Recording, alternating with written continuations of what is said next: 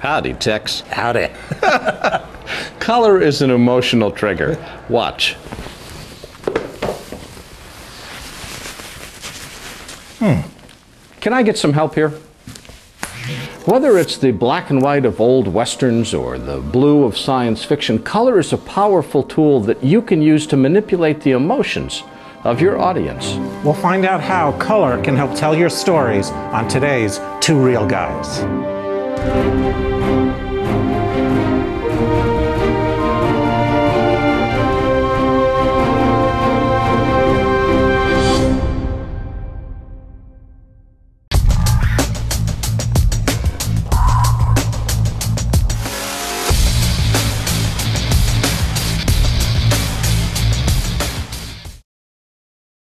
Hi, I'm Norman Hollyn. And I'm Larry Jordan, and welcome to the Two Reel Guys, where today we're talking about color. Yeah, you spend a lot of time with your actors, your costumes, music, camera, editing, everything when you make a movie. But the way in which you choose and use your colors reinforces your story as much as any of these. You know, Bruce Block wrote a book called The Visual Story. You Visual remember Story, that? yeah. Remember what he told us? Well, his one of his key theses is that you cannot ignore the visuals, right? They tell a story whether you're thinking about them or not. So, if you want to keep control of your story, you'd better think about them. Well, the idea is to read the script from the point of view of what emotions you want it to convey, and then you can start to think about those emotions in color. Mm-hmm. And if you think about it, we've been living with color all our lives in terms of how we read print advertising and television advertising. Right. Gold makes us feel one way, green another, blue a third. There's emotions attached to color that we can take advantage of as filmmakers Mm-hmm. and visual storytellers. Right, because we need to know how the color is going to influence the story, which means we need to know what story it is we want to tell. So it goes back to the page, to the script. And then we can collaborate with our crew, our production designer, lighting designer, the director of photography, our, our costume designer to help figure out a color palette, which is the range of colors that we use to mm-hmm. represent the emotions that we want a particular scene to convey. Right. So what, what is a color palette then? Well, a color palette is uh, the look of the visuals. In fact, it could even be the way that you color grade your, your image when the project is done. And, and we'll be giving an example of that a little bit later in this episode. But it starts with coming up with some thoughts that you can share with others. And Right. I notice you have a book in your lap. All right, it's a big book. it's a big book. What is the Big book about? This is what we call a lookbook. Wait, wait, a what? a look book. A lookbook. And Okay. it does pretty much exactly what I've been looking at that book, yes. It gives you oh, that's cool. looks that inspire you for the film.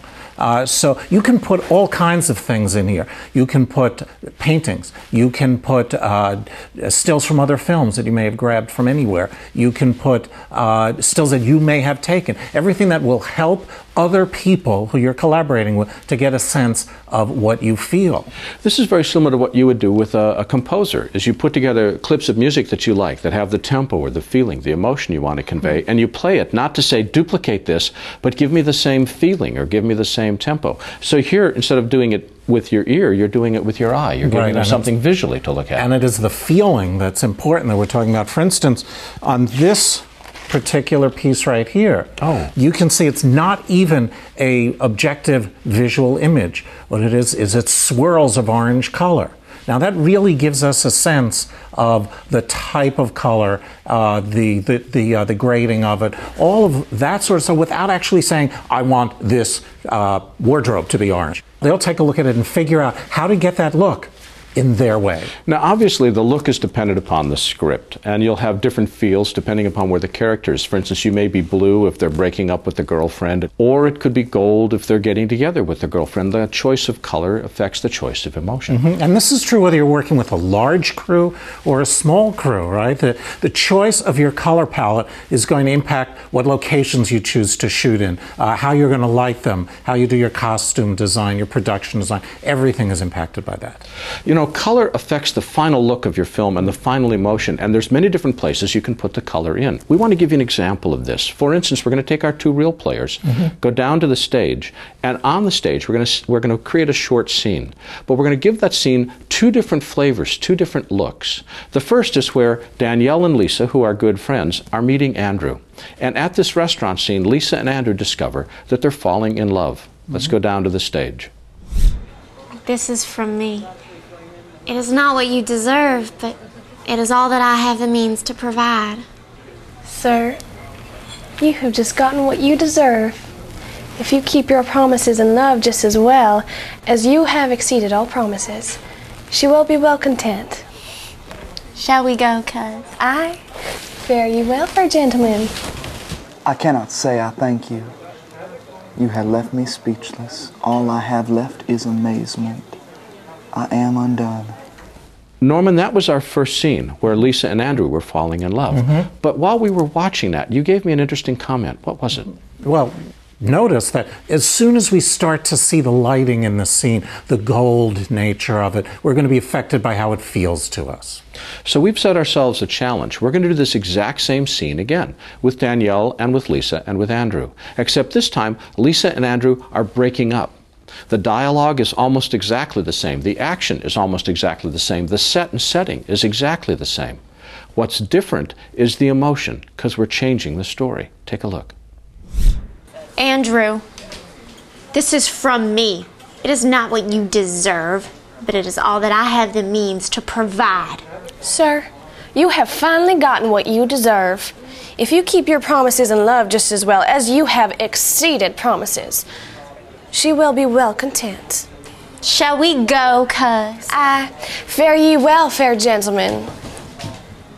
I cannot say I thank you. You have left me speechless.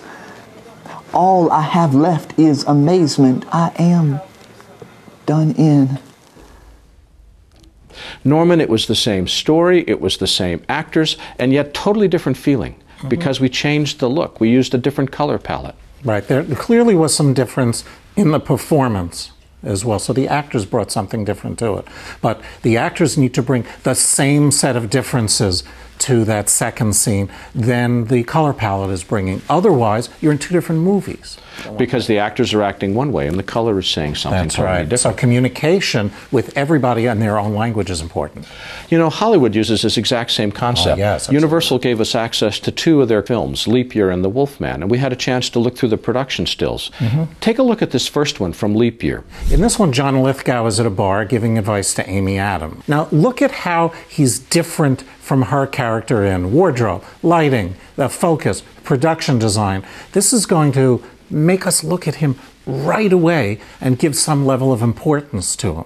Let's take a look at a different still. This is from The Wolfman. Oh, very different. And totally different textural feel as well as a color palette. Mm-hmm. This is a period piece as well as more of a genre piece, so that the lighting palette they chose to be very, very different. Look at how the characters in the foreground are very, very backlit so that you don't really see them in a lot of details. There's a lot of muted colors, whereas bright, bright, bright white coming from behind. It gives us a very different feeling right away. And notice also, uh, as we cut to a scene from later on in the film, that it's very different you're going to accommodate your color palette to the story of the scene that you're telling. Notice how orangey, how candlelit it is to give us sort of a historical feeling. Defi- definitely different than the reality of, of Leap Year. There's no way that your audience isn't going to be influenced by the color palette of your shots, right?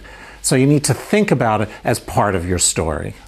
Or phrasing that a different way to take out the double negative, your audience will always be influenced by the emotional impact of your color palette. we'll be back with a tip right after this.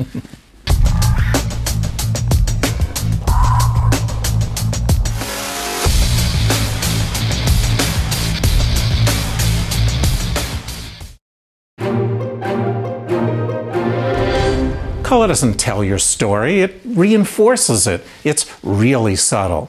If you're looking for some way to find out how color can help tell your story, go hunt down a graphics designer and talk to them. They live and breathe color.